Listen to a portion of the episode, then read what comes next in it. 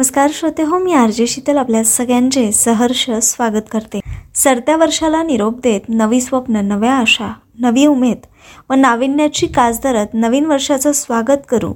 आपली सर्व स्वप्न आशा आकांक्षा पूर्ण होत या प्रार्थनेसह नवीन वर्षाच्या समस्त रसिक श्रोत्यांना हार्दिक हार्दिक शुभेच्छा. श्रोते हो सरत्या वर्षाला निरोप आणि नववर्षाचे स्वागतही जल्लोषात. कोरोनामुळे दोन वर्षानंतर कोणत्याही निर्बंधाशिवाय यंदाचा थर्टी फर्स्ट साजरा झाला. सरत्या वर्षाला निरोप आणि नववर्षाचे स्वागतही आपण जल्लोषानेच केले. गेल्या एकतीस डिसेंबरला मार्गशीर्ष गुरुवार आणि रात्री दहापर्यंत हॉटेल खुली राहण्याने मनसोक्त सेलिब्रेशन करता आले नव्हते. या पार्श्वभूमीवर यंदा सलग दोन दिवस जल्लोषाचेच आहेत. कारण एक जानेवारीलाच यंदा रविवार आला. त्यामुळे शहर आणि परिसरातील हॉटेल्स रिसॉर्ट फार्म हाऊसेस दोन दिवस हाऊसफुल राहणार आणि ते राहिले. ग्रुप बुकिंग खास फॅमिलीसाठी अशा विविध ऑफर्सही जाहीर झाल्या आहेत. तर एकंदरीत नव्या वर्षाचं स्वागत करण्यासाठी नागरिक मोठ्या उत्साहानं तयारी करत असल्याचं आणि त्याकरता पर्यटनाच्या ठिकाणी जात असल्याचं ही चित्र जागोजागी आपल्याला दिसलं.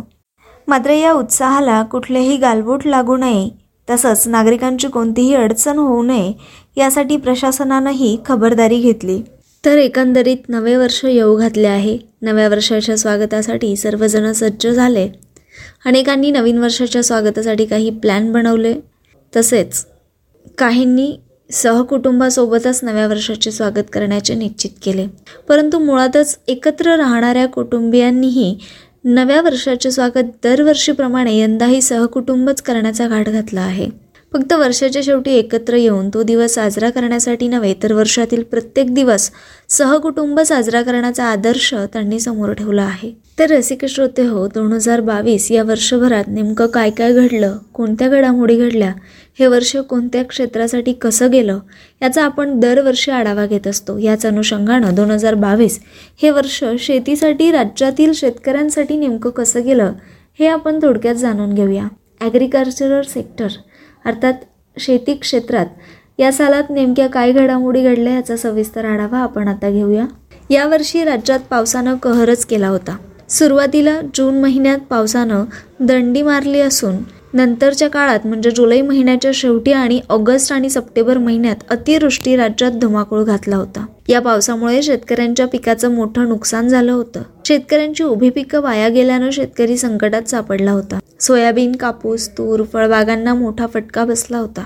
तसेच यावर्षी परतीचा पाऊस लांबल्याचा फटकाही शेतकऱ्यांना बसला. अतिवृष्टीतून वाचलेली उरली सुरली पिकं या परतीच्या पावसानं वाया गेली होती. या पावसाचा मराठवाडा आणि विदर्भाला मोठा फटका बसला. तर एकूणात राज्यात जून ते ऑक्टोबर महिन्यात अनेक ठिकाणी अतिवृष्टी झाली. त्यामुळं अनेक भागांमध्ये शेतीचं मोठ्या प्रमाणात नुकसान झालं. शेतकऱ्यांना या नुकसानीमुळे प्रचंड मनस्तापाला सामोरं जावं लागलं. राज्य सरकारकडून नुकसानग्रस्त शेतकऱ्यांसाठी दोन टप्प्यात मदत जाहीर केली. राज्यात आत्तापर्यंत जिरायतीच्या पिकांच्या नुकसानासाठी शेतकऱ्यांना सहा हजार आठशे रुपये प्रति हेक्टर मदत मिळत होती. पण हीच मदत तेरा हजार सहाशे रुपये प्रति हेक्टर इतकी देण्याचा निर्णय राज्य सरकारनं घेतला. दुसरीकडे बागायती पिकांच्या नुकसानीसाठी तेरा हजार पाचशे प्रति हेक्टर मदत आत्तापर्यंत दिली जात होती. पण यापुढे हीच मदत सत्तावीस हजार प्रति हेक्टर देण्यात येणार असल्याचा निर्णय सरकारनं घेतला. बहुवार्षिक पिकांच्या नुकसानीसाठी अठरा हजार प्रति हेक्टर मदत दिली जात आहेत पण आता यापुढं ही मदत छत्तीस हजार रुपये प्रति हेक्टर इतकी देण्यात येणार आहे. शिवसेनेचे नेते एकनाथ शिंदे यांनी चाळीस आमदारांसह बंड केल्यामुळं महाविकास आघाडीचं सरकार कोसळलं त्यानंतर एकनाथ शिंदेंनी भाजपशी घरोबा करत नवीन सरकार स्थापन केले. राज्यात शिंदे फडणवीस हे नवीन सरकार अस्तित्वात आलं. यामध्ये मुख्यमंत्री म्हणून एकनाथ शिंदे यांनी तर उपमुख्यमंत्री म्हणून देवेंद्र फडणवीस यांनी शपथ घेतली. तर नव्या मंत्रिमंडळात कृषी मंत्री म्हणून अब्दुल सत्तार यांना संधी देण्यात आली. तर याबरोबरच कृषी क्षेत्रात अनेक घडामोडी घडल्या.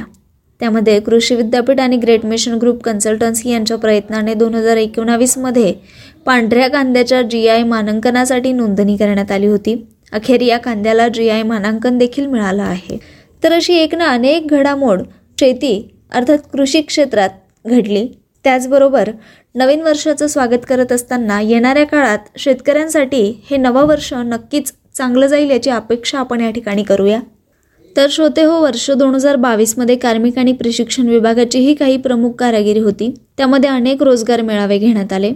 बावीस ऑक्टोबर दोन हजार बावीस रोजी माननीय पंतप्रधानांनी व्हिडिओ कॉन्फरन्सिंगद्वारे रोजगार मेळाव्याला प्रारंभ केला. देशभरात व्हिडिओ कॉन्फरन्सिंगद्वारे रोजगार मेळावा या भरती मोहिमेच्या दोन टप्प्यादरम्यान एक पॉईंट सेहेचाळीस लाखाहून अधिक उमेदवारांना नियुक्तीपत्रे देण्यात आली. रोजगार मिळावा हे युवा वर्गासाठी रोजगाराच्या संधी उपलब्ध करून देण्याच्या केंद्र सरकारच्या निरंतर वचनबद्धतेच्या दिशेने एक महत्त्वपूर्ण पाऊल आहे.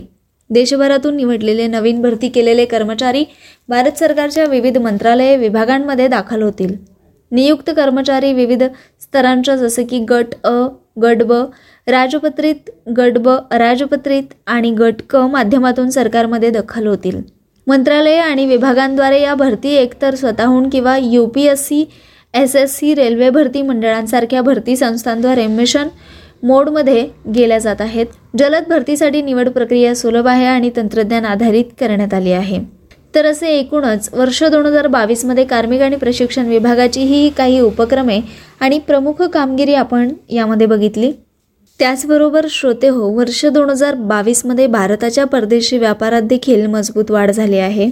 तसेच वर्ष दोन हजार बावीसमध्ये शंभर लाख मेट्रिक टन साखर निर्यात केली गेली आहे आणि पस्तीस लक्ष मेट्रिक टन साखर इथेनॉल निर्मितीकरिता वापरण्यात आली. भारतातील साखरेचे उत्पादन सातत्यपूर्ण आहे. एकशे बारा लाख मेट्रिक टन इतक्या साखरेची निर्यात केल्यावर देखील देशात पुरेशा प्रमाणात रास्त भावाने साखरेची उपलब्धता असेल.